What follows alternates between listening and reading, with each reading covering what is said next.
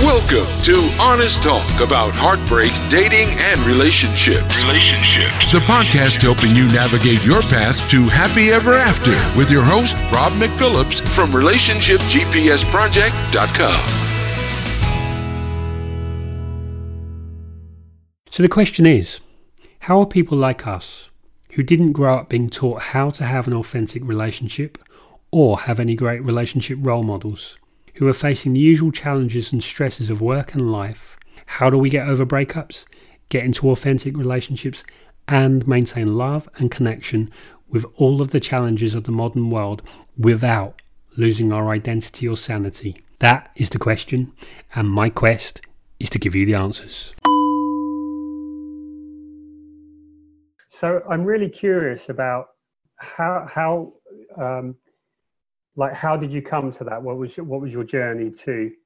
So i grew up in a home that was really um, confused about sexuality um, more than confused. Um, my father was pretty abusive. Um, he was emotionally abusive and he was really inappropriate with me sexually um, talking to me sexually about my body talking to me about the sex that he and my mother were having or not having, um, speaking to other women sexually in front of me.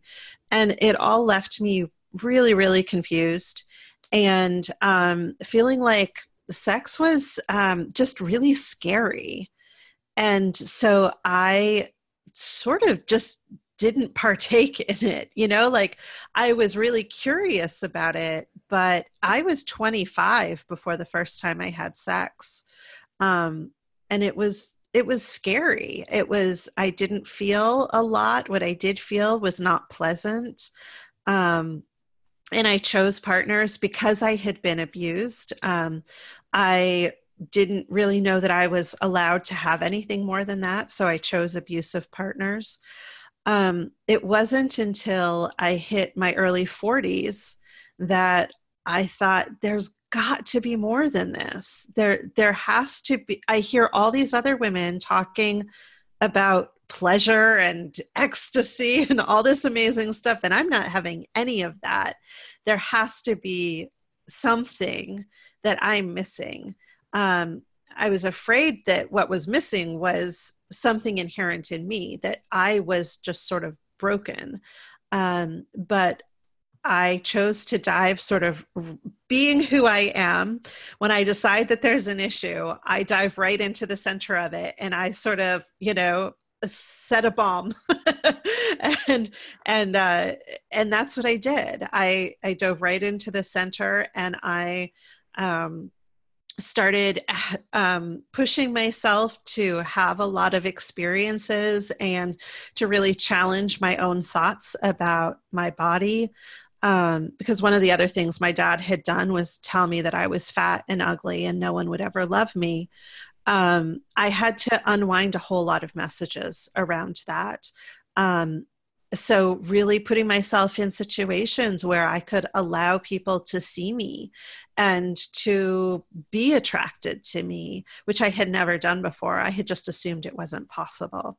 So that's sort of how i got started on this. And then as i was sharing my personal experiences with my girlfriends I found that they were completely fascinated by what was by what I was doing to the point that they were like coming to me and saying, Tell us more, tell us more. Um, and that's when I decided that maybe this was of, of enough interest um, to share it publicly, which is why I started my podcast, Good Girls Talk About Sex. Um, because I, as I was sharing my stories, what I experienced was that my friends were telling me their stories in return.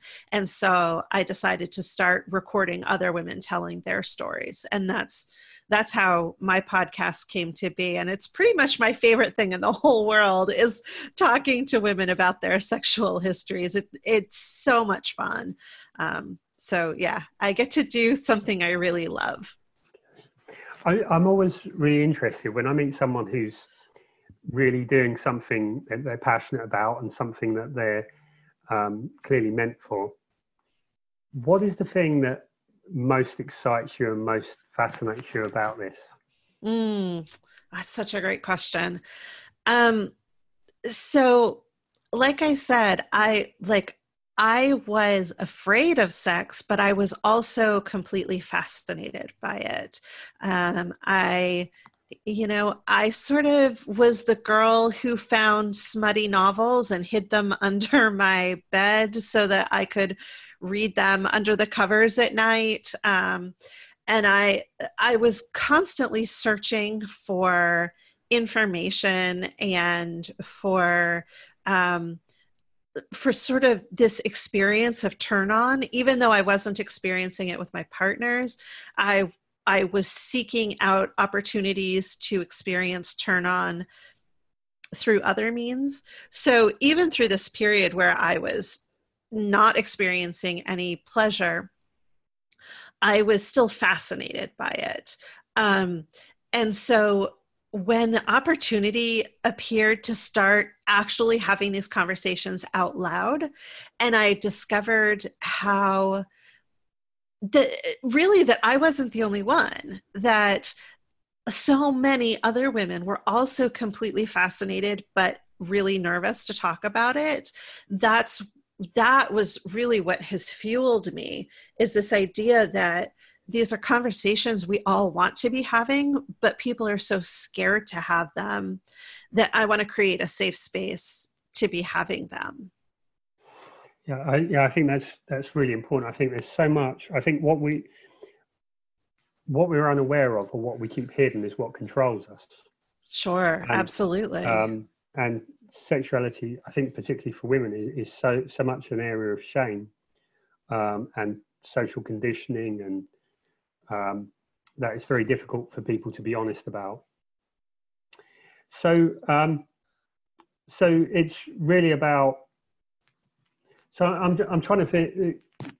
So when I like to learn something, I like to learn um, who, from the person, you know, understand, if I understand their motives and I understand how they they work and why it's important to them, I, I find I'm able to learn much quicker. So for you, it's about letting people like overcoming that shit because you overcame this journey of kind of shame and pain um, and then this whole world opened up once you let yourself get over that. Um, and that's really what you're trying to do for other people. Yeah, I'm, and I want to be super clear that it's not like I am in some sort of enlightened, totally healed place. You know, like I am a couple years into this journey. I have learned a lot. I have healed a ton, and there's always more to do. You know, mm. like I don't want anybody to look at me and be like, "Oh, she has it figured out," because that's simply not true. Um, but but I do look at myself and say, okay, so I've had this time, this experience.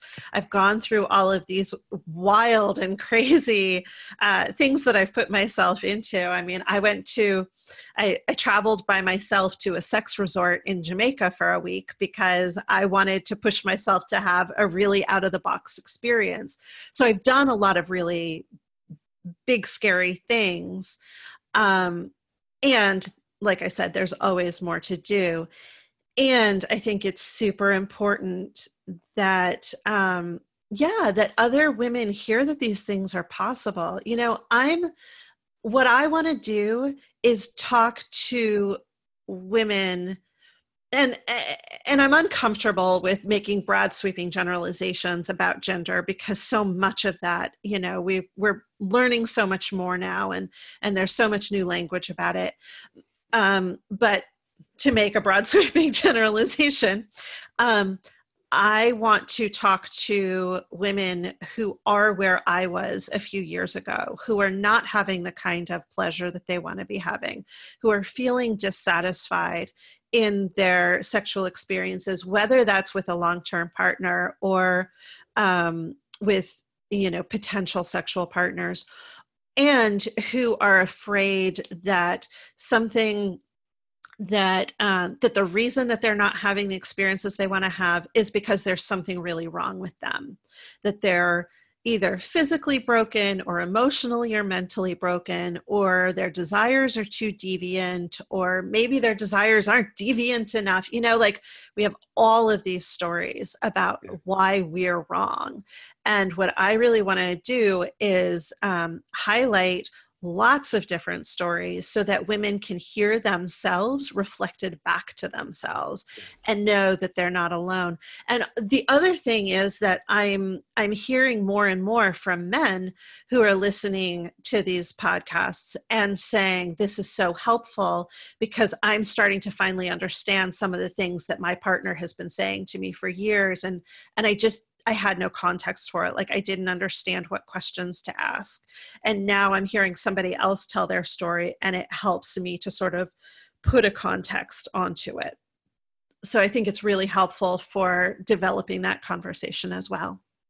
Definitely. I, I um, so I, I can see a lot of parallels in, in the kind of work that I'm doing as well because um, so many people don't really they have a, an idea of a relationship like the fairy tale idea that the, um, the, the, you know if the princess is beautiful enough the prince will come sweeping in. Um, and and it, which is a, which is kind of what fairy tales amount to. And if the prince um, manages to keep the princess safe and uh, provide and make her happy then they just live happy happily ever after happily ever after, which is the biggest load of bunk there ever was. Yeah. um, which is really when when a relationship begins, right? Um, and and there's all these hidden stories and hidden beliefs and and things that people never talk about. And if they just got them out and were able to like hold them up to logic, you, would see that there's there's no validity in it. Yeah. So, um, and there's such a mismatch uh, mismatch between what the way that men see relationships and the way that women see relationships. How do you mean that? Okay, so um, so I have a men's group, um, and, and men are different in how they'll talk in front of women and how they'll talk without women. Sure. And um, so the discussion in, in from men is that if you give a woman everything, she'll lose respect for you and she'll then want to move on to the next thing. She'll be bored. Mm. Um, and there's a bit of a treat them mean, keep them keen idea. Um, and and it's kind of kind of just general bafflement of women. Um, uh, whereas women are women are just like, why are they playing these games? Why do they do this? Why do they do this? Um, and so, and I think there's a misunderstanding. I think there's um, for example, there's some research that given the choice, men would choose, uh, given the choice, would you rather be unloved and alone, or would you rather be disrespected and in, inadequate? inadequate? Mm. Wow. And men would always choose, uh, 74% of men would choose to be, um, they'd rather be alone and unloved than disrespected and feel inadequate.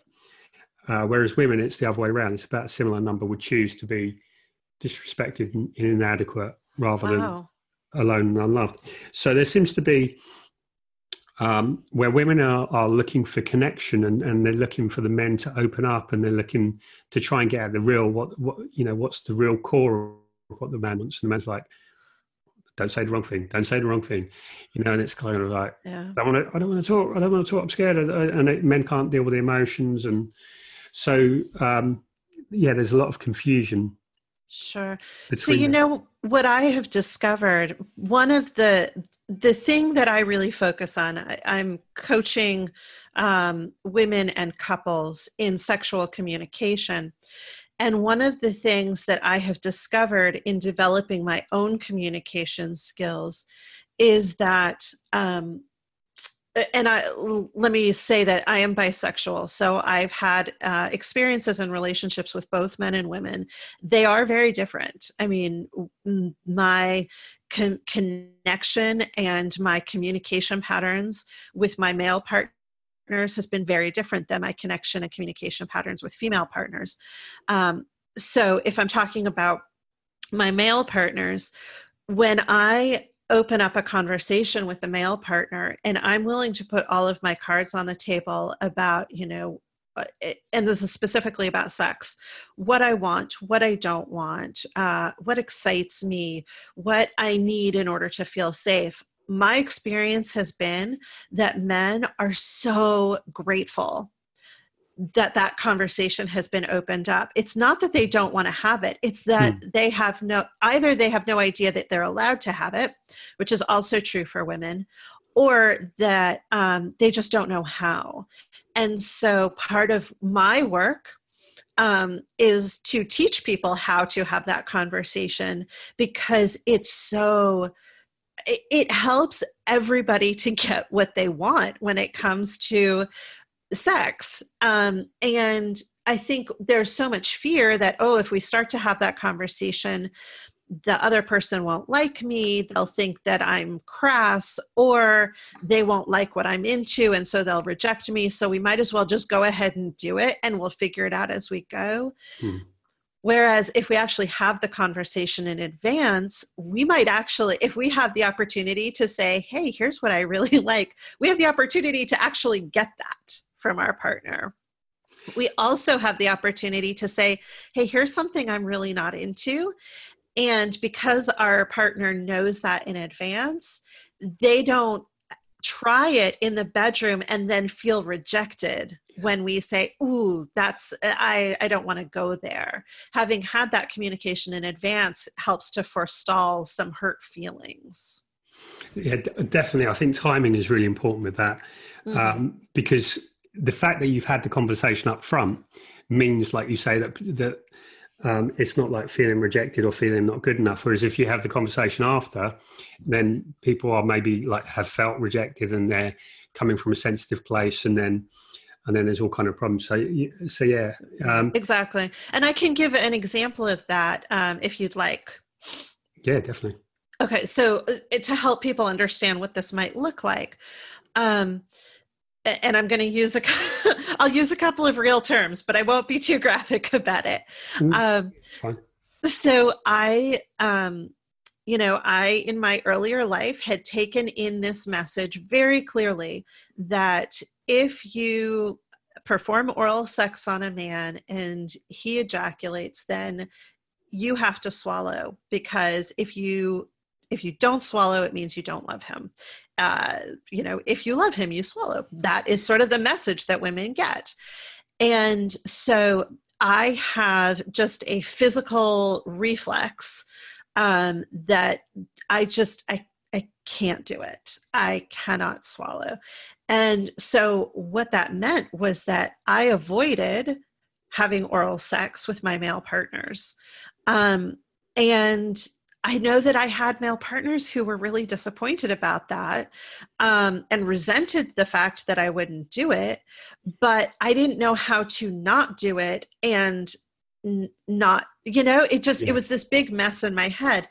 And then at some point, during my period of exploration, I heard another woman say, um, I choose to not allow men to ejaculate in my mouth or on my face. And I lost my ever loving mind. I was like, wait a minute, we're allowed to say that? What? and so then I started having that conversation with male partners. Like you said, before we get into the bedroom, this is a conversation that happens with the clothes still on while we're mm. talking about, like, here are the things I like, here's what I don't like. And I I have said to multiple male partners here is my boundary. I enjoy giving oral sex, but um, my boundary is that I, I would prefer that you not ejaculate in my mouth or on my face. I have never once had a male partner give me a negative response to that. And what happens, the, the alternate is that if we were in the bedroom, having not had that conversation, either I would just re- I would just refuse to do it, which leads to hurt and resentment, hmm. or I would take them to the point of almost completion and then back away at which point they're left with all these questions do i smell bad do i taste bad you know like yeah. it, that opens up a whole can of worms whereas i have completely cut all of that off at the head by having the conversation in advance. Yeah, that definitely seems um, the best way to go. So, but really, I mean, what we're talking about, with, whether we're talking about sex or we're talking about relationships or whatever, essentially what it boils down to is the underlying things under that. So, I'm guessing that you find most of the problems are more in sense of shame and in, a, in the emotional ability to do that. Um, so, in your experience, what what are the barriers that people have to to being able to be open and, and discuss what they want? Yeah, so like you just identified, shame is probably the biggest barrier. Um, we and again, I work primarily with females, so I'm going to talk about it because I'm not male. I'm going to talk about it from the female point of view. Um, we were brought up to, you know, in general, broad sweeping generalization, we were brought up to be pretty, to you know put on the dress and not get it dirty to um, do whatever the people around uh, what made the people around us happy to be a nurturer like all of these things um, none of them were particularly geared toward us figuring out exactly who we were and what we wanted. So as the as those desires come up within us as we you know we become teenagers and adults and and these things are welling up within us we have no context for saying oh this is something that i really desire and that's okay. All we know is oh my friends don't talk about this. I definitely couldn't talk about this with my mother. You know like there's all of this shame around this looks different than anything i see in the movies um or on tv and plus you know at a whole other level on top of that for any woman who has experienced assault or trauma. And frankly that is the vast majority of women have uh, have experienced some type of assault or trauma. Um, and so working uh, and again like here's a personal story. I was in a communication class learning how to have these conversations and um, we were we were doing it in small groups and um, one of the things they wanted us to talk about was our our personal turn-ons. And in my small group the the small group leader turned to me and said leah what about you? And i started bawling. I i was crying so hard i couldn't speak because a I had no idea what my turn ons were. I'm, you know, at the time I was 42 years old and I had no idea what my turn ons were because I, no one had ever asked me to think about it. It had never occurred to me to ask myself to think about it. And second, I was being asked to actually give voice to them, to speak them out loud. And that brought up such massive shame at the idea that I might actually have some desires, and I was supposed to use my voice to speak them out loud when I had always been told that this was stuff that was never to be spoken. So, so the the two things that I come that I deal most with are shame, you know, working through layers of shame around what our desires are, and then actually acknowledging that we might have desires and then identifying what they actually are. Once we've identified what they are, then there's the the process of learning how to speak them and advocate them, advocate for them. But I think that the that third step becomes a lot easier once the first two steps have been addressed. Hmm. Yeah, I, I always think that every war starts inside yeah. Um, and it's it's first, you know, every argument, whatever, begins inside yourself because there's a part of you that also identifies with the other side, and then there's that. Once you're congruent and you're clear about what you want to do, and then it's easier. You have more confidence in it, and so you're able to express it. Yeah, I like that. Yeah. So, um, okay, so so if we can talk about you, I know that you, you, you spend most of your podcast talking to other people, but um, I'm interested. So, okay, so 25 is the first time that you slept with someone. Yep. Um, and 42 was the time when you first had pleasure sexually. Yeah. Um, okay, so could you tell us a little bit about the journey of how did you go from from that much shame, from that much association of pain and fear, and and to have come through um, to the other side? Yeah, absolutely. Um, so I had the opportunity to, in um, 2017, I had the opportunity to take some time sort of out of quote unquote real life and travel around the country. Uh, I was doing a solo road trip around the country. Um, I had no intention whatsoever, no idea that this might turn into a journey of sexual freedom. Um, that came as a complete surprise to me. And um, I'm kind of glad that I didn't know that in advance because I probably would have stayed home and think, thinking that I wasn't capable of mm. going through it. Um, but just before I left, and I was living in New Hampshire at the time, just before I left New Hampshire, I was having my final um, therapy session with my beloved therapist. And it was literally like the last 10 or 15 minutes of our last appointment. and and I think that this happened because I knew I wasn't going to see her again. And so suddenly there was like this little bit of safety to say something that I had been thinking about for years, but had never said aloud, which I turned to her and I said, So I don't really feel anything during sex. Can we work on that? like, what is she going to say in 15 minutes? but she you know to her to her credit she did not laugh me out of the room she said well that's not my expertise um, but you're about to go on this journey and i bet that while you're on the road as you're going through all these big cities and and to lots of different places you're going to have the opportunity to maybe you know keep an eye out for a sex therapist and talk to them or maybe you'll have some other opportunity and you know take it.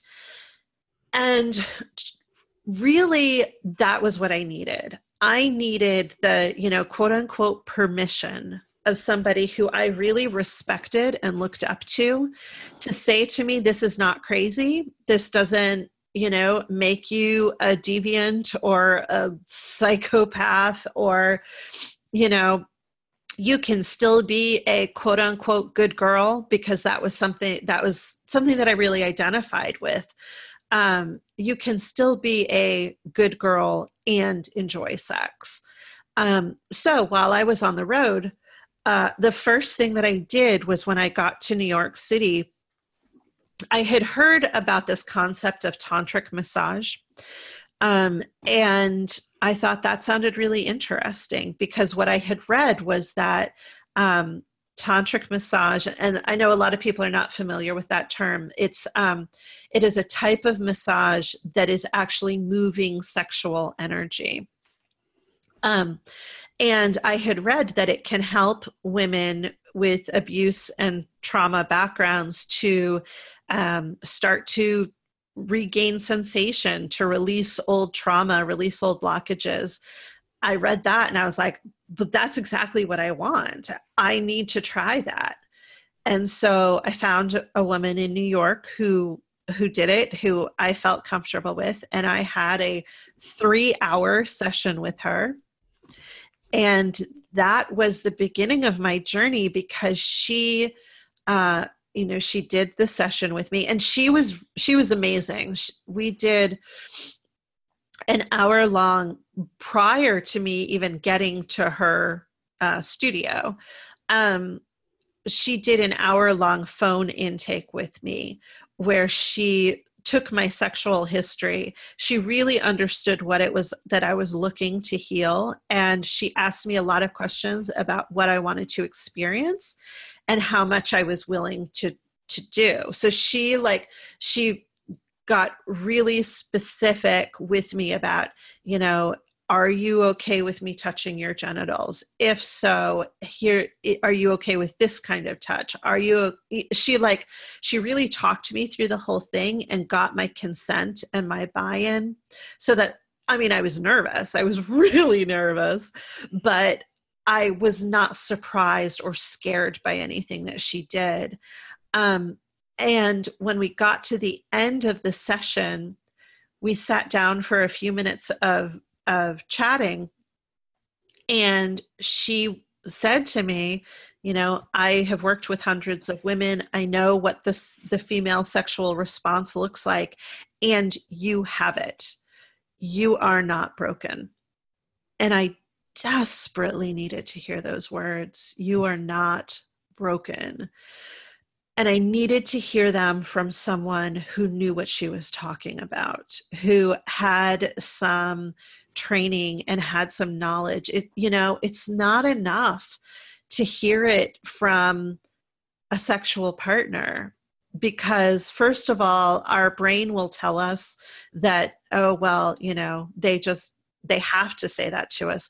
But also that person has an investment in us feeling good about ourselves so that our sexual relationship will you know will be better.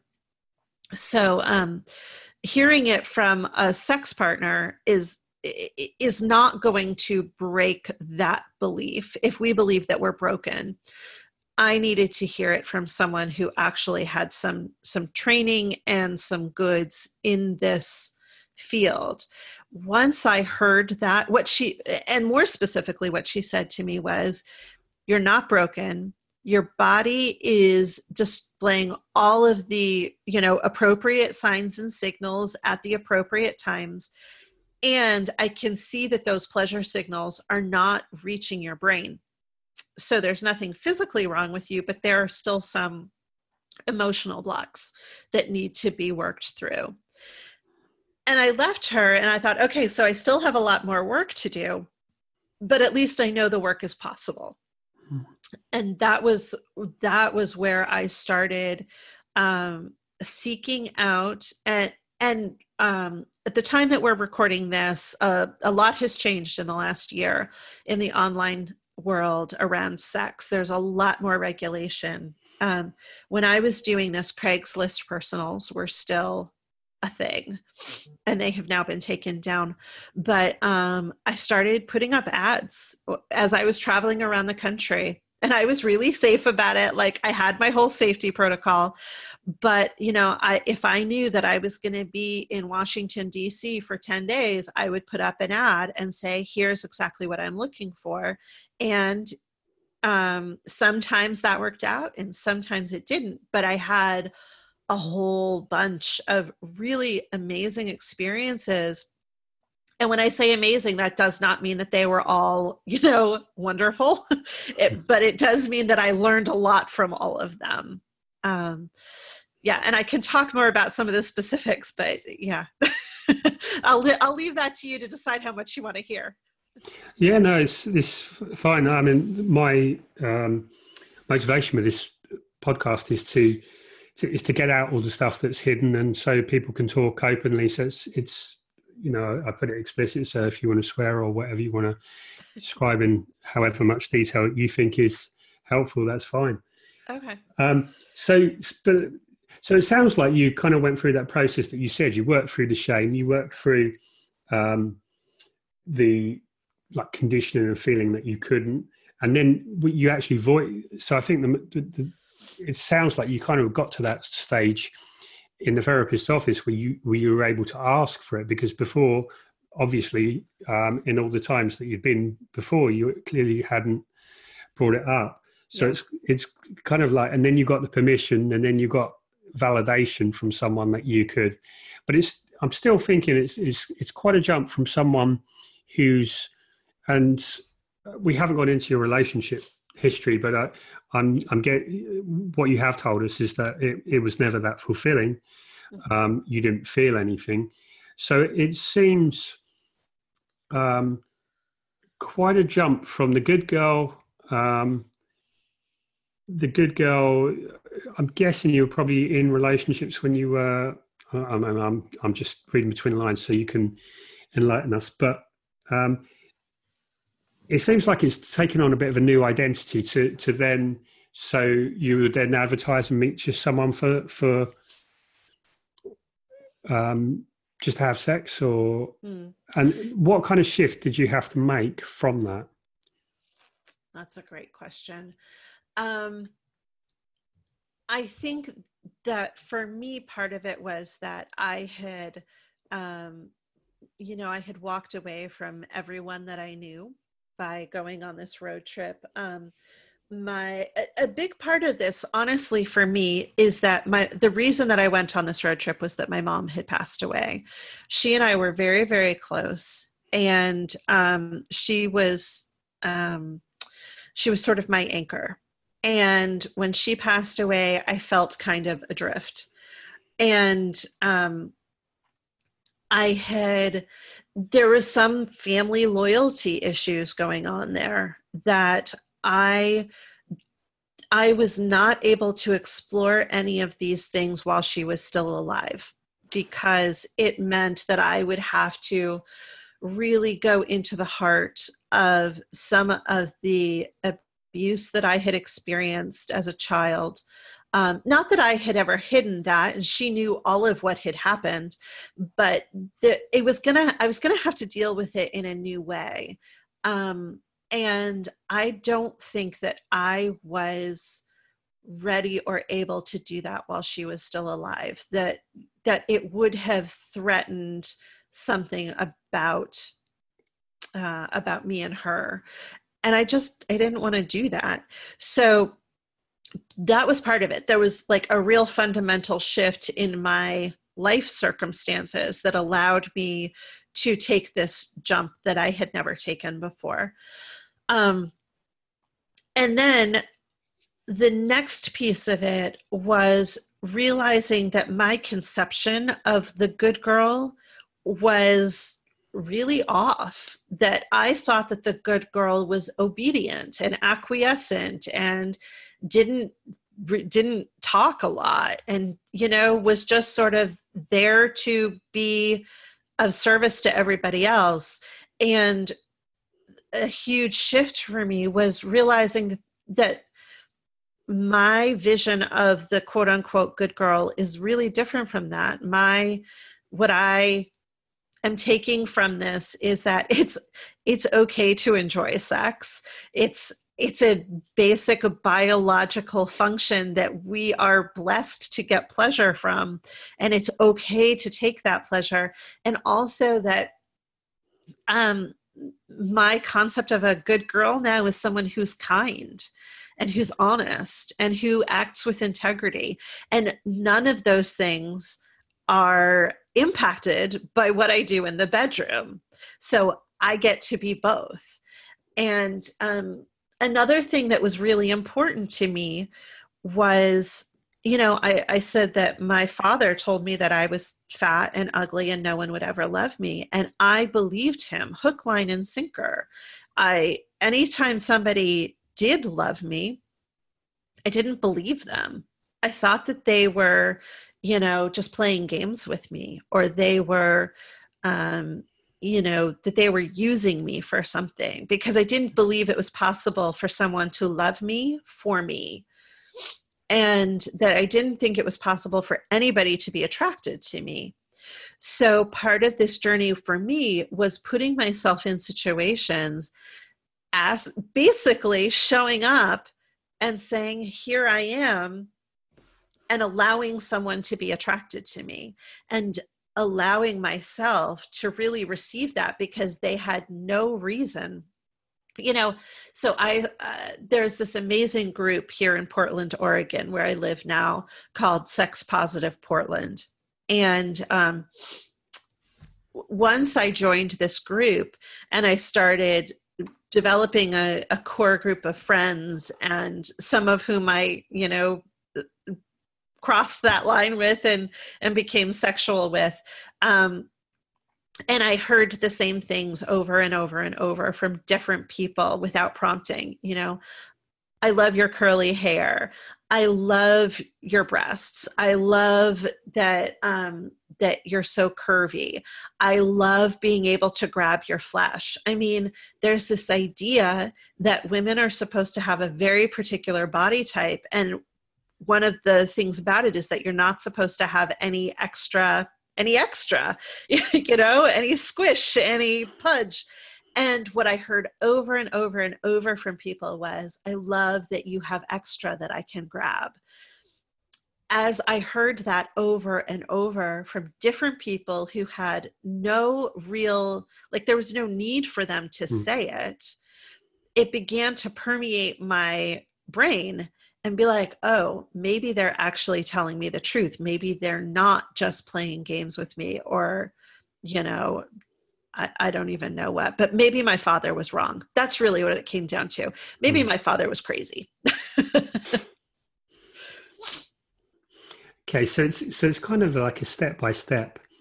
Um, so you've you've had the val- your permission. That's okay. You've had validation. You've it's come to a time when you're able to explore that without hurting your mum.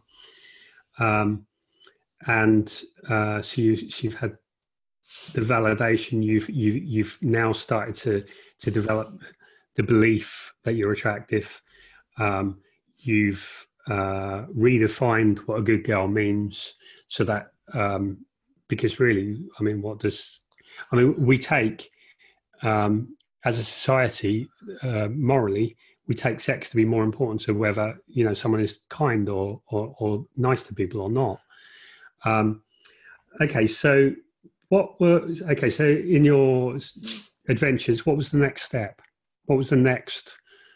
So you, there, you felt it's okay. It's okay to like sex. I'm, I'm, I have, I have desire, and I, and I have the physical ability to enjoy sex.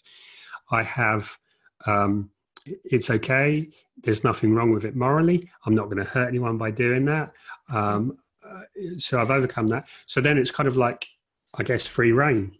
So yeah, and and um, for about a year, I, as I said, I had all of the fun with all of the people, and and I had lots of different kinds of fun. You know, I went places that I never thought I would it never in a million years would have imagined I would go. I went to sex parties, you know, I went to Jamaica to a sex resort. I I did all I had threesomes, I had group cuddles. I had all sorts of amazing experiences. And throughout this whole thing, um, I was really honest with everyone who I engaged with and said, I am just having a lot of fun right now. I'm not, you know, I'm not going to turn away a relationship if the right person shows up, but I'm not looking for a relationship. And that's another part of the communication that I think is really important before we engage sexually with someone is everybody being clear about what their hopes and expectations are so that one person doesn't think oh this is a one night stand and the other person is then devastated because they think oh this is you know my next relationship. So anyway i was i was honest with everyone about what i was doing. You know maybe this is a one night thing maybe we play together on an ongoing basis whatever. Um, but i want you to know that that i'm just doing what i do right now and i'm i'm not looking for a commitment from you. Um, as i was doing that um, there were a, a couple of people who i started seeing more often than anybody else. Um, and this is a type of dating that's called ethical non monogamy, where you are dating more than one person and everybody is honest with everybody else about what they're doing so that there aren't any mismatches in expectations. And importantly, everybody is really upfront about what their STI status is and if, if anything has happened that would change it so that you know that you are playing as safely as possible. Um, as I started to um, develop somewhat deeper relationships with two different people, um, I started to question, you know, what is my, now that I've had all this fun, now that I've had all these experiences, what do I really want? Do I want to continue playing in this free and open way? Do I want to develop multiple relationships in either um, an open relationship style or a polyamorous style? Or am I essentially a monogamous person who's just had a period of a lot of fun?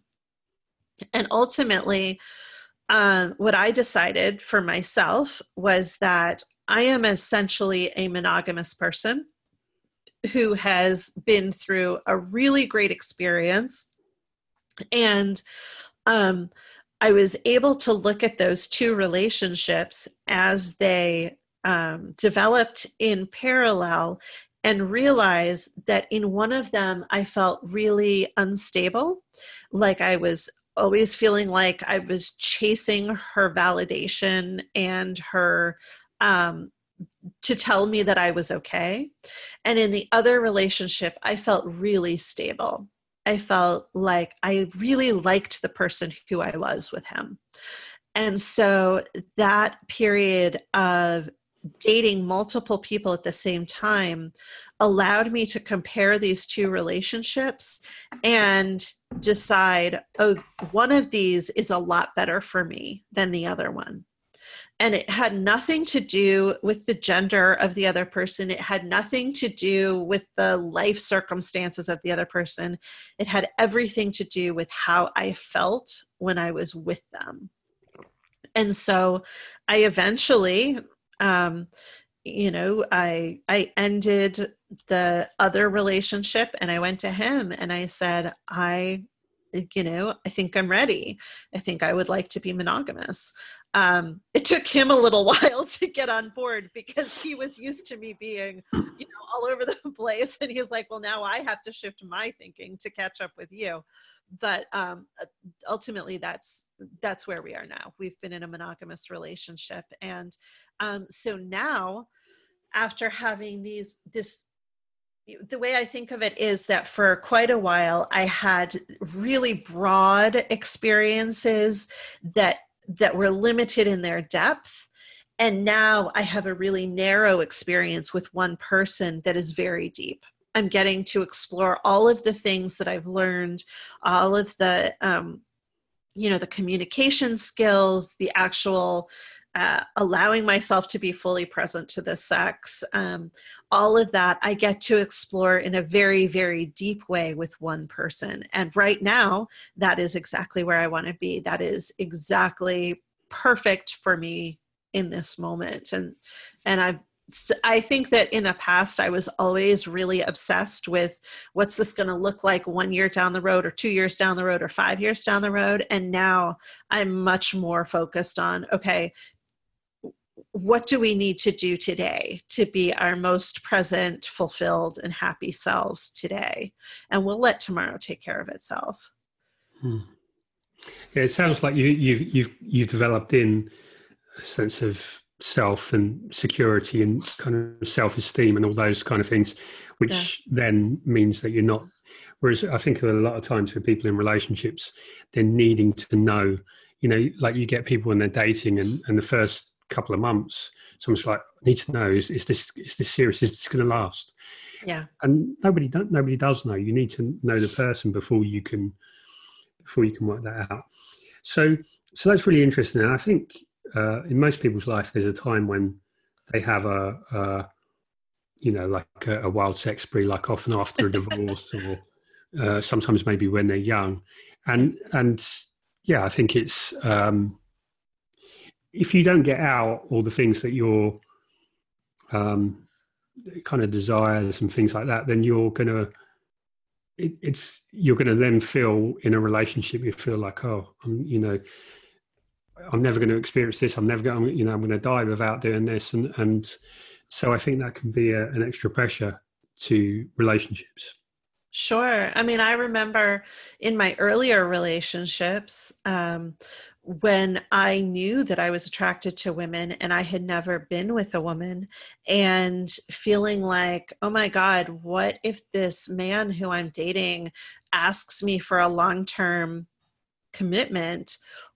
Well, I can't do that without knowing what it's like to be with a woman. I, I just can't do that. Like mm. it was imperative for me to know. Now that I've experienced it, I know that I, and this is, um, this is a concept that is new to a lot of people. What I've discovered about myself is that I am bisexual and heteroromantic, which means that um, I am attracted sexually to both genders, and my primary um, choice for a romantic commitment is with uh, uh, it's generally with men. It it could sometimes mean um, with people of you know the across the gender spectrum who have va- very male energy but that um, my primary desire for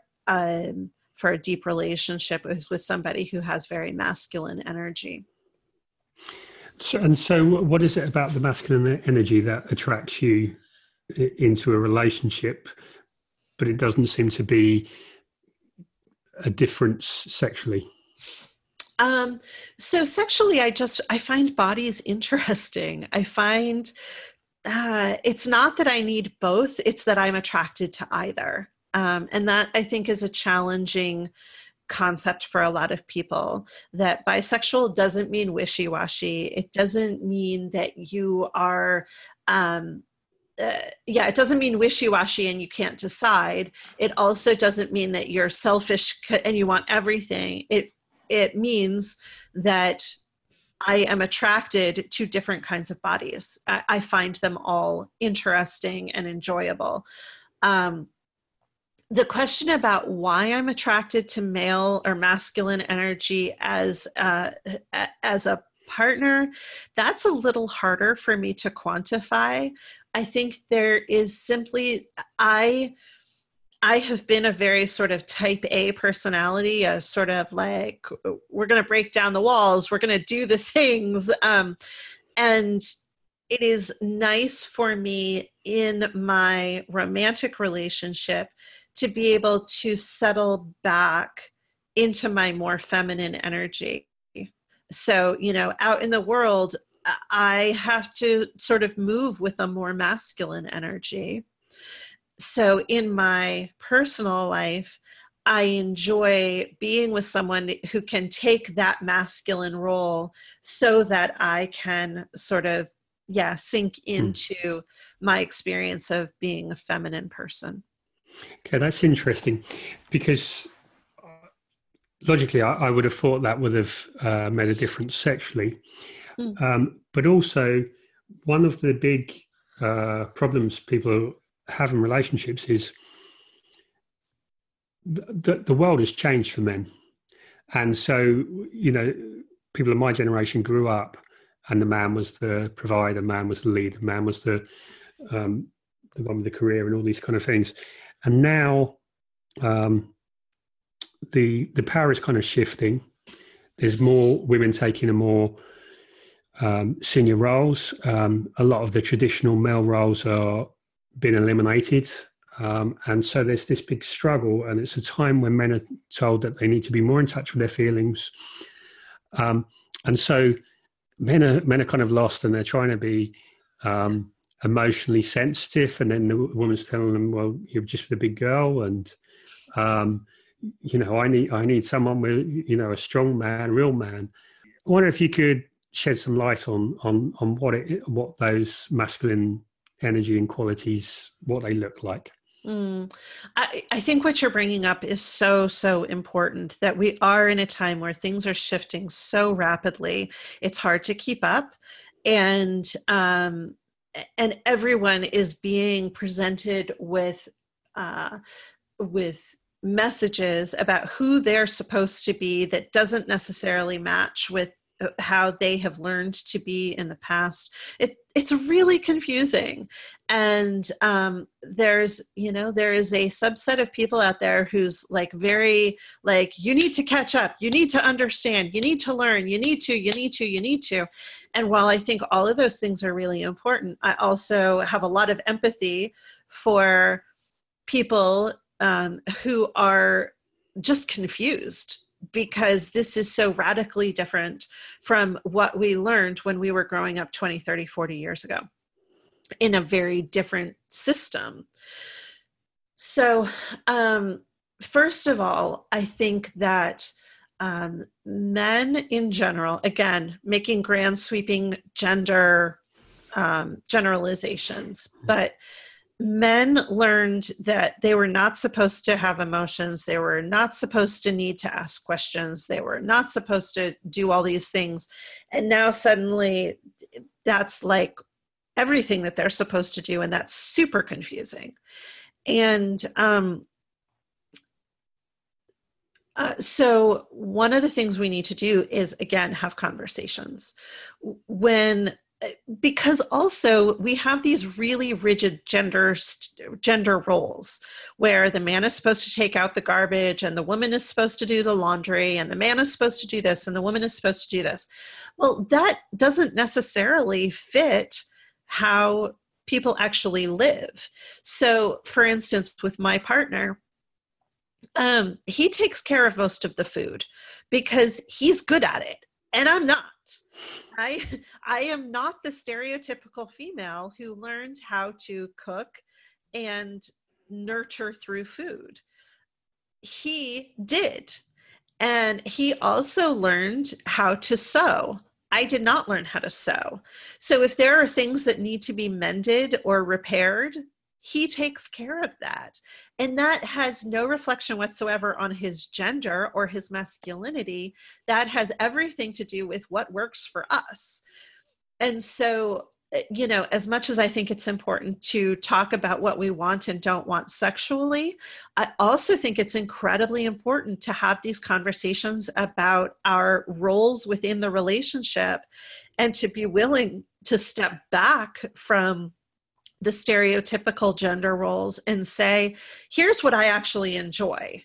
Here's what I like doing. And here are some things that I hate. And if you enjoy doing the things that I hate, booyah, that's awesome. And if there are things we both enjoy, then we can share the responsibility or we can do them together. And if there's something that we both hate, then we figure out, you know, a way to share that as well so it gets done, even though it's nobody's favorite. And in that way, we start to create a relationship that actually works for us as opposed to us working for our gender roles or working against our gender whatever. It's all such a mess. It just it doesn't make any sense because it's it's all about what we think we're supposed to do what we should do as opposed to what is actually natural to our inherent personality. And i am all about people figuring out what's going to work for them and then figuring out how to make that happen. Hmm, definitely. Um okay uh oh. so Oh yeah, I, I, I know I've got a few questions there lined up to, to that I want to, to, go back to, but the, the, the the other one I wanted to talk about. We talked about how women are shamed through sexuality. Women are shamed through needing to be the good girl, needing to be played a certain role. But then there's also um, so we spoke about men uh, in this time of confusion. Men are often shamed for not being um, someone was talking about this recently, and it talks about you say every other man does this, but you don't do this. Mm. Um, you're not a real man. You know, um, a real man would do this, or man up, or all these kinds of like grow a pair, all these kind of things. Um, and I've seen there's some uh, research about um, problems in in relationships and and and, and so on. And underneath a lot of it is, um, you know, comments of shame. That it's when men feel shame, they become violent, become abusive, or they shut down, or, or whatever. Um, yeah. So, so is this something? Um, I don't know if that's something that you can talk about.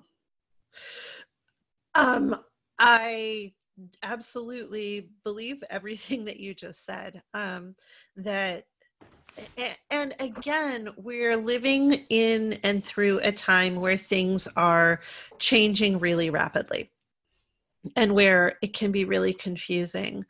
Um, we are learning through both um, personal experience and through research that there is a, a spectrum of gender. There, there is not just absolutely female and absolutely male. The the statistics for people who are born intersex are changing drastically. Um, it used to be believed, oh, I may not remember these numbers. Um, I think it used to be that uh, they thought that one in 1700 people was born intersex but now but that was just based on people who had um, some external genital characteristics of both the male reproductive and the female reproductive organs.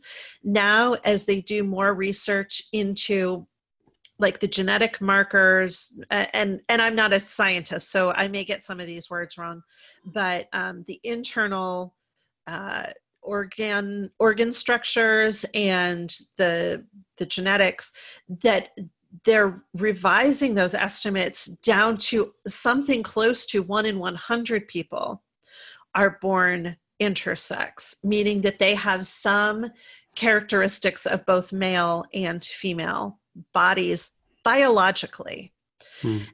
not to mention that um, you know the trans community is becoming much more visible uh, and that people who are maybe it's becoming much more visible that there are heterosexual men who have very feminine qualities there are heterosexual women who have very masculine qualities. And then there are people all across the gender and sexuality spectrum who mix those up all over the place. So we're moving away from a time that's very binary, that says, females are female and they cook and they clean and they make babies and males are male and they go out and they make the money and they you know they fix the car and they do the masculine stuff. And we're seeing that that there's this whole spectrum and you could uh, you could land anywhere on the spectrum and that that there are multiple spectrums spectra? I'm not sure what that word is. Mm-hmm. but um, there's a sexuality which means who are you attracted to there's a gender, meaning what gender do you identify with? And then there's also a romantic, which is who do you choose to spend your life with? And like I was saying before, it's it, it is becoming more known that our romantic spectrum and our sexuality spectrum are not necessarily always in lockstep. For like I was explaining, I am bisexual on the sexuality spectrum, but I'm closer to heterosexual on the romantic spectrum. Not to say that I am 100% heterosexual because I'm not. I've had relationships with women and I would not rule that out in the um, you know, mm. in the future. But I am I am further down the heterosexual spectrum when it comes to my romantic partnerships than I am when it comes to my sexual engagements.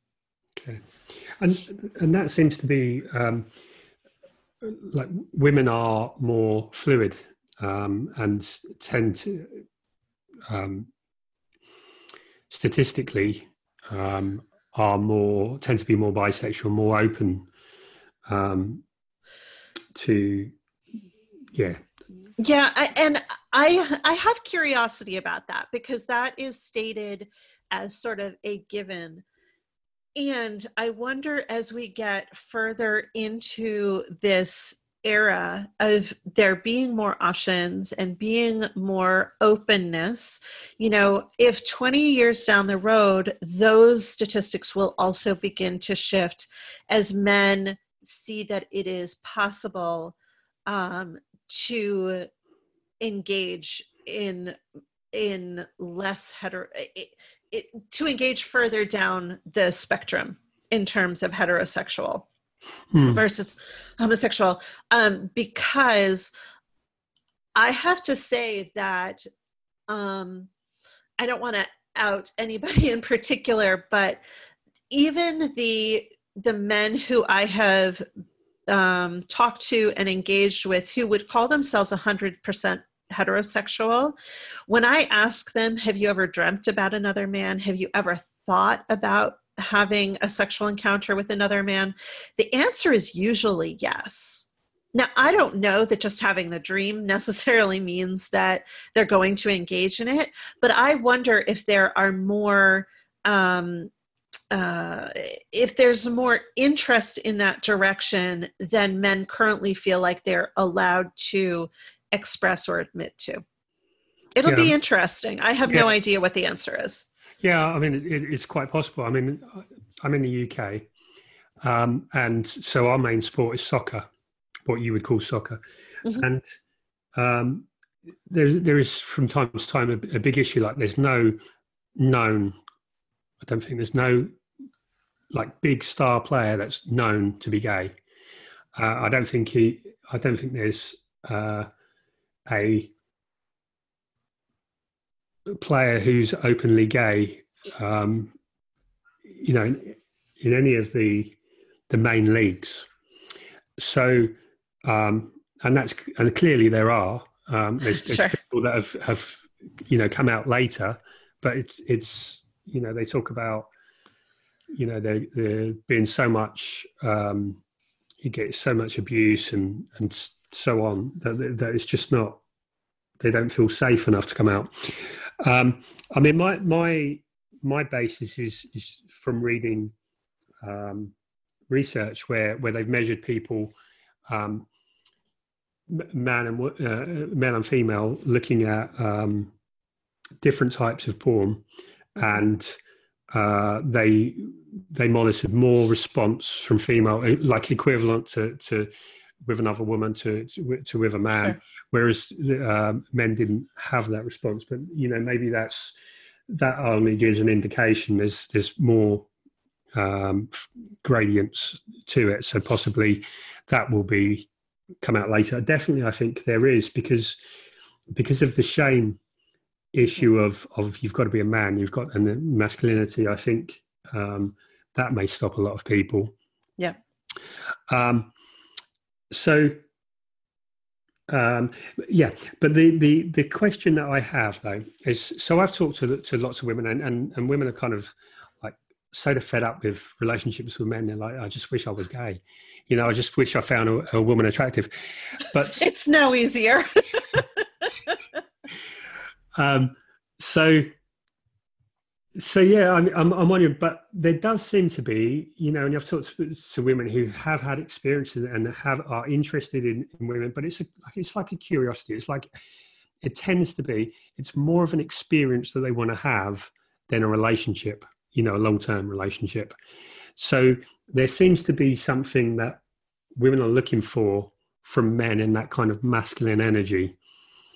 Um, and I, I, I, don't know if you have answers of what they're kind of looking for or you know or so for example a woman that's like yourself as interested in women as men sexually but in terms of the relationship there's a clear preference for that masculine energy.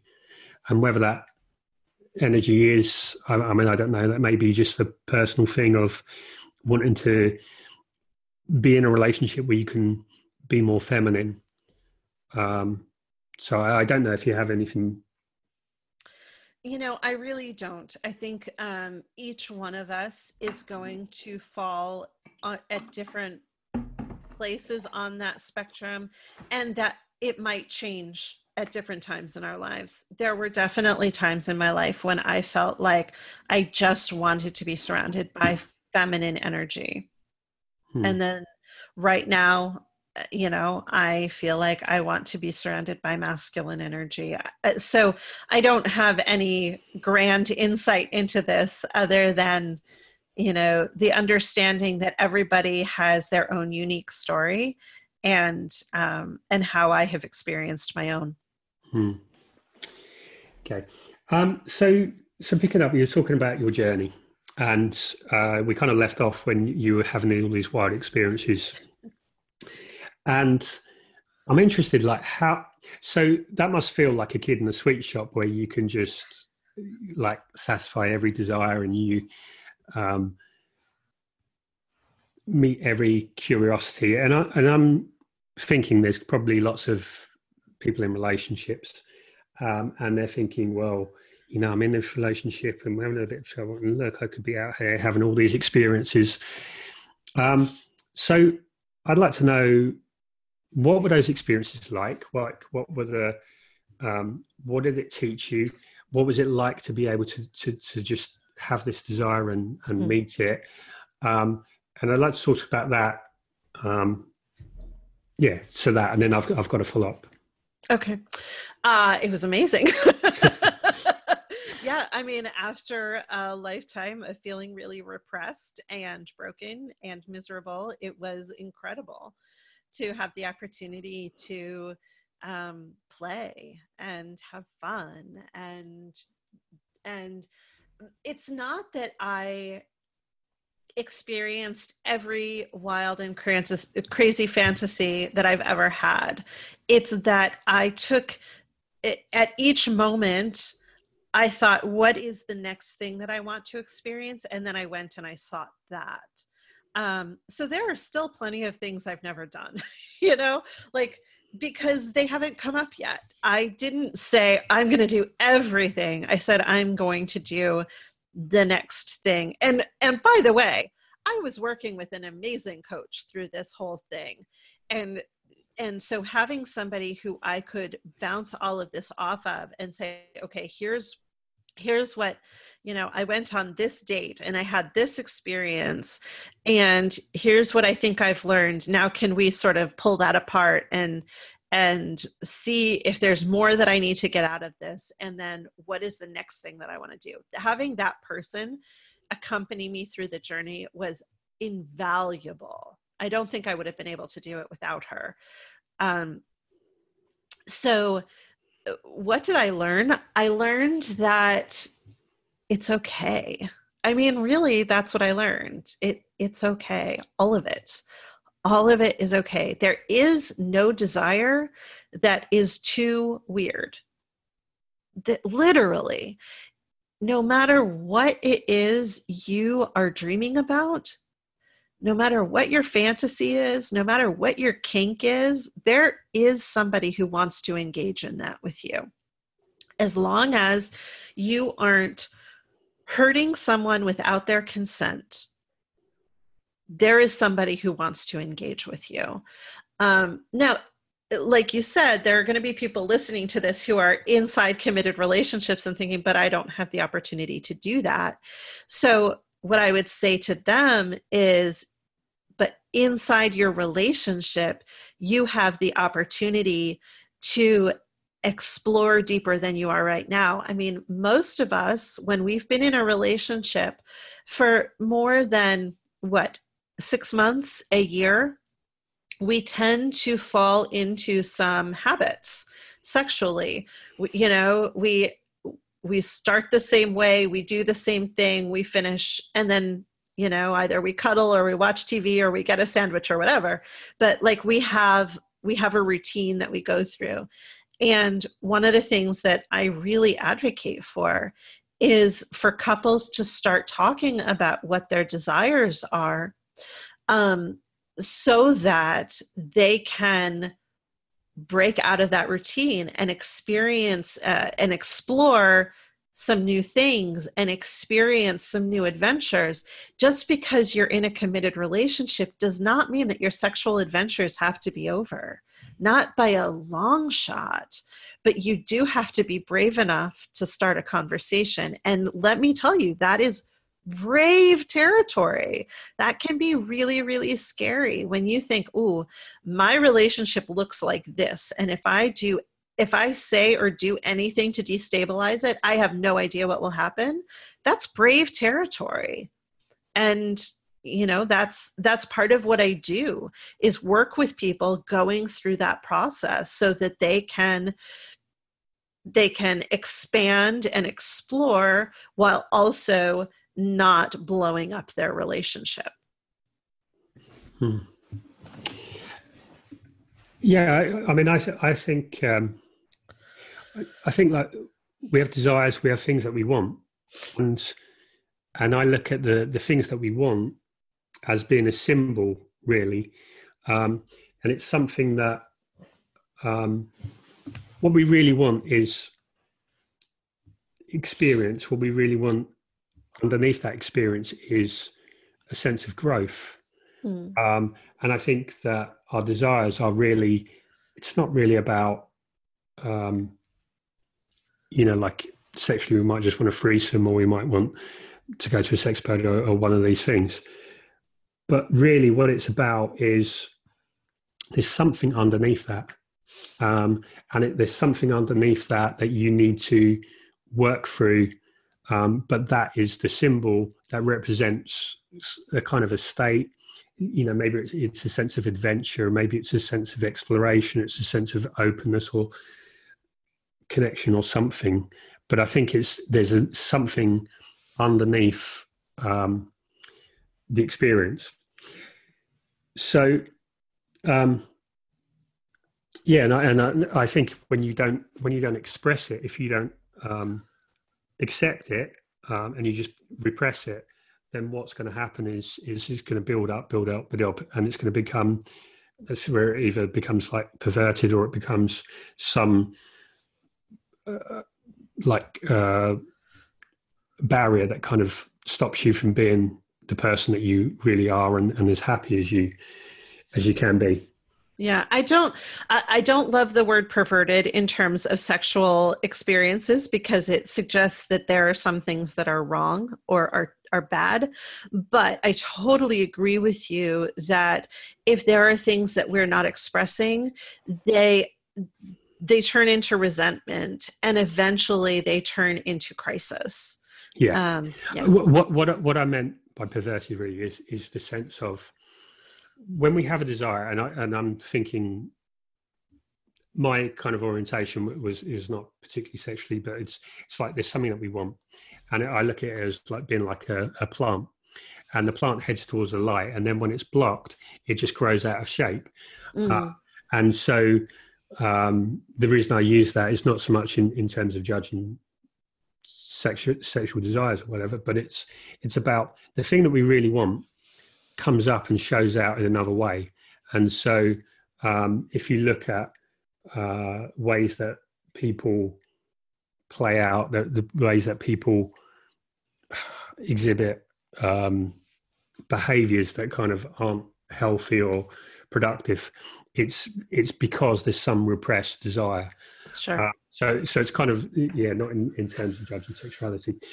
Um, okay, so so you've gone on this wild spree, and I'm really interested in this because um, I think a lot of people, as you say, they're getting bored, they're getting ruts, they're bored, and they're kind of like, wow, I could be, you know. And, so for a lot of people, when they get that liberation from a new relationship, so I'm I'm thinking of. Uh, are you familiar with Neil Strauss?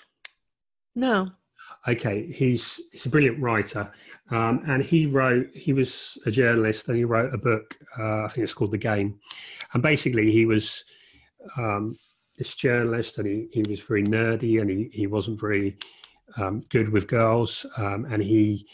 I think he did an article or something on on this whole pickup community, and he went deep into it, and he learned all these kind of um, uh, techniques and and whatever and, and he developed confidence and all this kind of thing. And so he he then went from this nerdy kid to who couldn't get a girl to um, this stud who could get girls everywhere.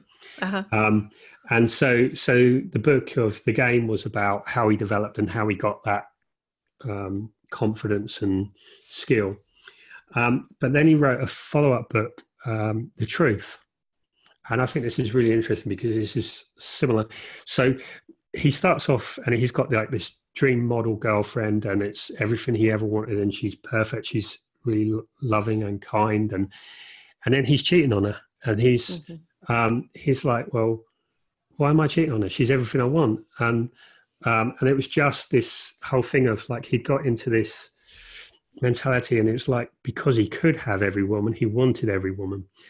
Um, and anyway, they broke up, and um, he went on this um, sex spree, and he, he, explored polyamorous relationships. He got into swinging, um, went to sex parties, did all these kind of things, um, and then essentially he he was like, well, that's not making me happy. You know, this isn't making me happy. This isn't making me happy.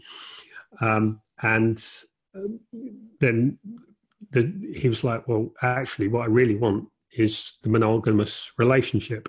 Um, and that seems similar to to your experience, where I think I think we're all interested um, and we all have you know desires for sexual experience, but I think ultimately what most of us want is that connection and we want that commitment with the one person um, so i'm i'm interested in in uh, do you have a, a view on that or is that not something you've yeah so um I have a couple different thoughts about what you just said. One is that I think it's really important to acknowledge that not everybody is sexually motivated and not everybody is romantically motivated. Um, that there are a a fairly sizable chunk of people who, and here's another spectrum, who are somewhere on the asexuality spectrum, meaning that they're not particularly interested in sex. And this is another community that has been deeply stigmatized. Like there's something wrong with you if you don't want sex or you're just fooling yourself or oh you must have had such a huge trauma in your childhood that that makes you not want sex and it's not actually true that um, there there are people who are simply not wired to be to be seeking sexual encounters um, there there is also um, some of them are also aromantic, not necessarily looking for a romantic entanglement. Some are asexual, but they are romantic, and they want that um, that real commitment and um, experience of a deeply fulfilling relationship, emotional and romantic relationship with somebody, but they're not interested in the sexual component of it.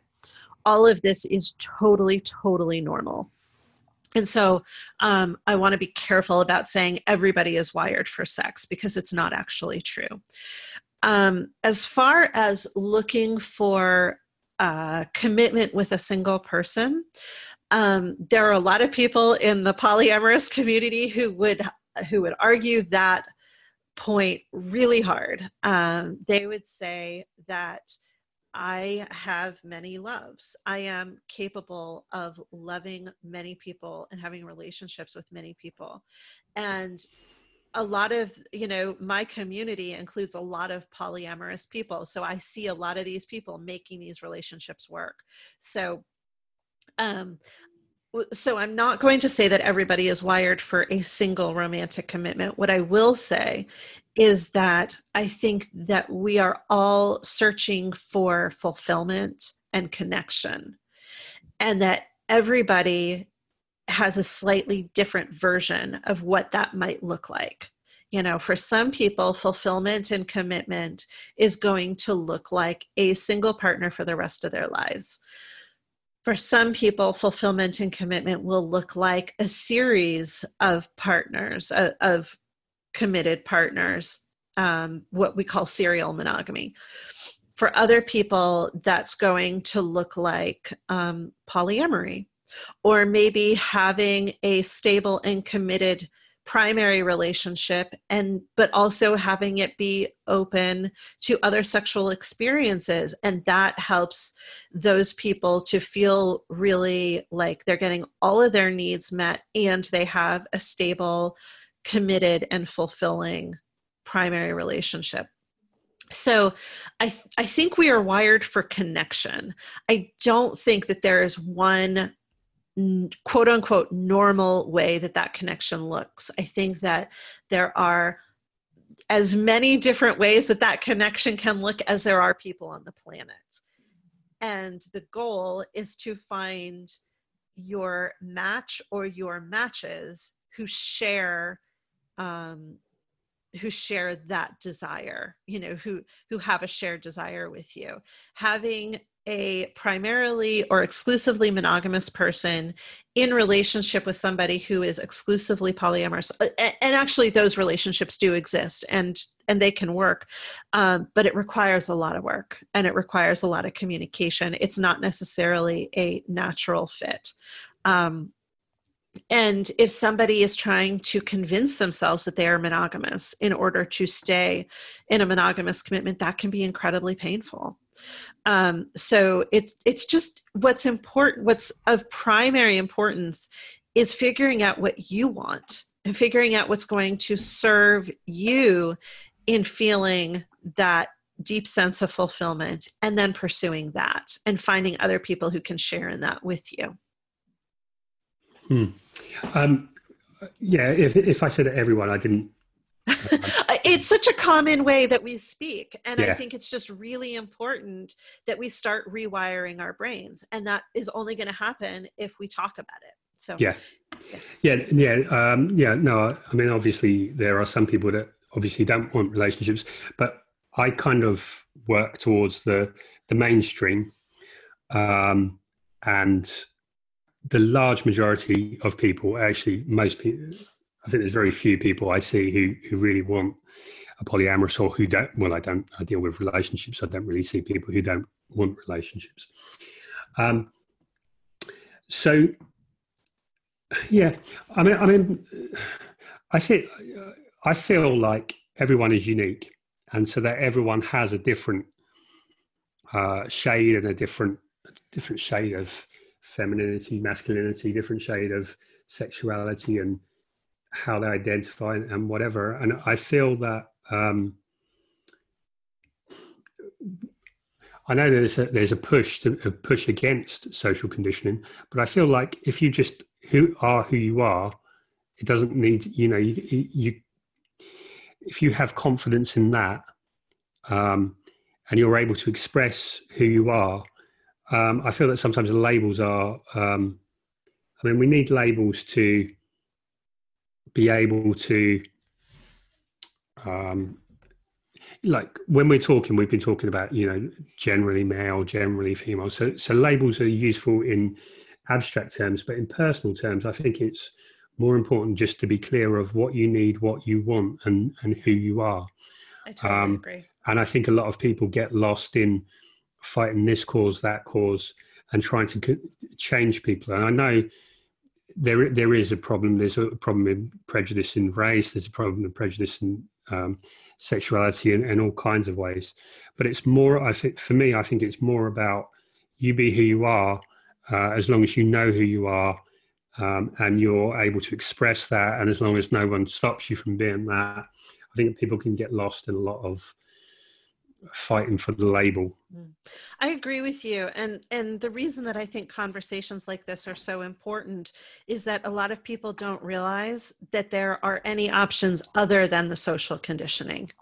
Yeah. And so having these conversations, hopefully someone has just listened to that little explication of, you know, sexuality versus romanticism and is suddenly like, "Oh my god, I never have heard anybody talk about that. That's me.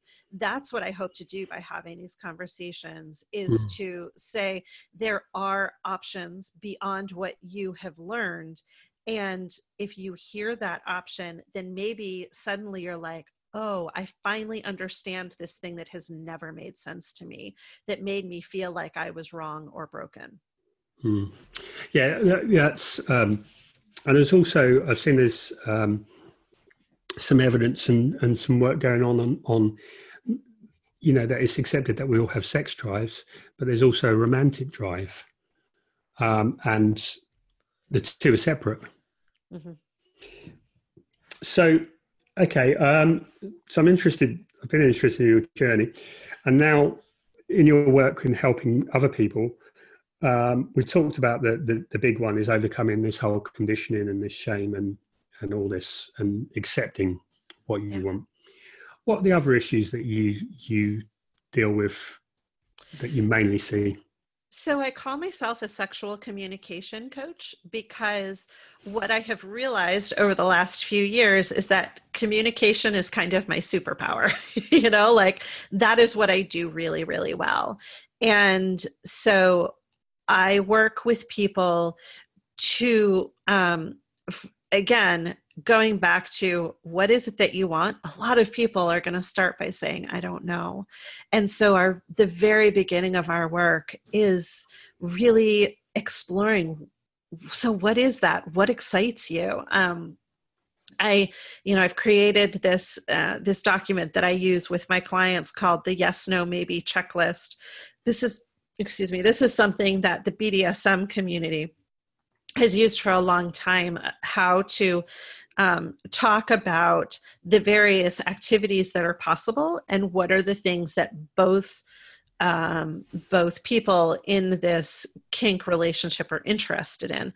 But there are very few that are developed for the the quote unquote vanilla community people who are just sort of trying to figure out what it is they want so i uh, you know i use these lists and other tools to to really start people thinking about what is it that you desire. And with the understanding that your list today may look very different two years down the road and that's fine. But we need to start with where you are today. And then learning about how to communicate those desires to a partner in a way that allows both partners to buy in. You know, showing up in the bedroom and saying, Well, I finally, I discovered that I like, uh, what? I like spanking and you never spank me. You know, like that's not going to get you the kind of response that you want.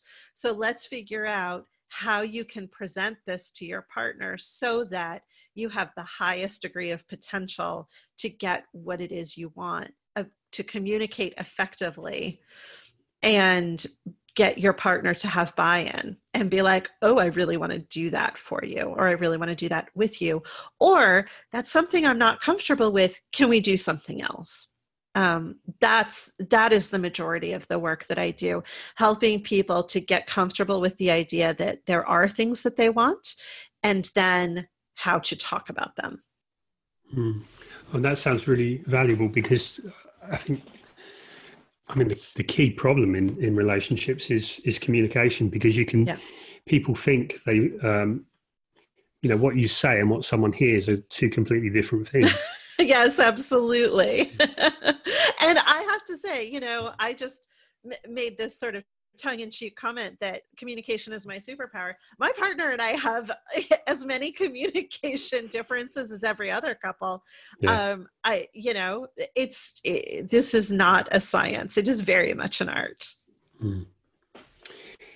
okay so um for someone who's listening someone who's um you know maybe some of the things that you've said are, have resonated and they were interested in developing and exploring sexually what who who would be the kind of ideal client for you um, and what would it look what look like working with you hmm. so uh, i primarily work with women and also with couples and that can be um, heterosexual or a same sex couple or anywhere on the gender um, spectrum. Um, and the reason that I don't work with single men is that I or, or, with individual men is because I'm not a man, so I don't have insight into the male brain. Um, so it's going to be somebody who is excited to learn about how to communicate. It's going to be somebody who's nervous. I mean, if you show up and you're like, I'm totally confident about working with you, then I'm probably not the right person for you because I'm not going to be pushing you hard enough. You know, like if you, it is appropriate to feel nervous as you walk into this work. Um, and it's going to be somebody who is uh, just wanting more fulfillment in their sexual life, um, feeling like either I'm not getting what I want at all and something needs to change or i'm out or um, i have a really good relationship and i want it to be better or anywhere in between um, and I work with people. Um, you know, so the beginning is me just sort of learning about what your relationship history is, what your sexual history is, what you know, what kinds of things might have happened in the past to um, to create any sort of blockages for you, trauma, that kind of thing. I am not a trauma coach. Um, if somebody shows up and they are still very much in the trauma and needing to sort through that, I will suggest that you find a, a counselor or um, a psychologist to work with because that's um, it, that's out of my depth. But um, if you have trauma, that is just most of us do. Like that is something that's important to understand and to include in our work together. And then we'll start you know we'll start talking about what it is you want and every during every session i'll give homework about like um, and it, it, it'll look different based on if somebody's in a committed relationship and working on adjusting how things are going inside that relationship versus somebody who is maybe dating and wanting to um, wanting to understand how to communicate with potential partners better. Uh, obviously, the homework for those are going to look really different. Um, but honestly, the basic conversations are still very, very similar um, because we're still dealing with what's your past, what got you to where you are, what do you want the future to look like, and how do we get there? Um, so, homework could be, you know, for somebody who is um, uh, let's say somebody who's single and who is dealing with fears that um, that they're not going to be um, that they're not going to find somebody who's going to be interested in having this conversation with them their homework might look like going to um, you know a bar or a bookstore or, or whatever their social situation is um, and finding three people to have a conversation with and it doesn't have to end in somebody getting somebody else's number. It just needs to push that boundary a little bit to know that I'm able to engage with another person and they don't reject me straight off the bat. Um, if somebody's in a committed relationship, then maybe that homework, if let's say um, somebody is in a relationship where they're not having as much sex or as much intimacy as they want, then maybe we talk about so what are the things you do together do you cook together okay so while you're cooking together um, can you find a way to like when you pass by your partner do you do you pat them on the butt? You know like do you reach over and kiss them on the cheek? And if the answer is no then how can we find ways to help you to insert that tiny little bit of intimacy so that you experience what it's like to have that and then we'll build on that over the weeks. So it's like it's taking very very small steps to get to large outcomes. Okay. And uh, where could people find you?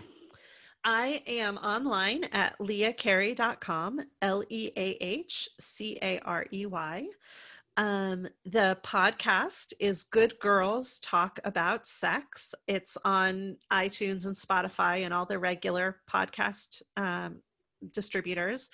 And I also have recently started doing videos on YouTube, whereas the podcast is me interviewing other women about their stories. On YouTube, I'm telling my own stories. So uh, you can find that through my website, or if you want to go there directly, it's youtube.com forward slash I am Leah Carey. Okay, thank you.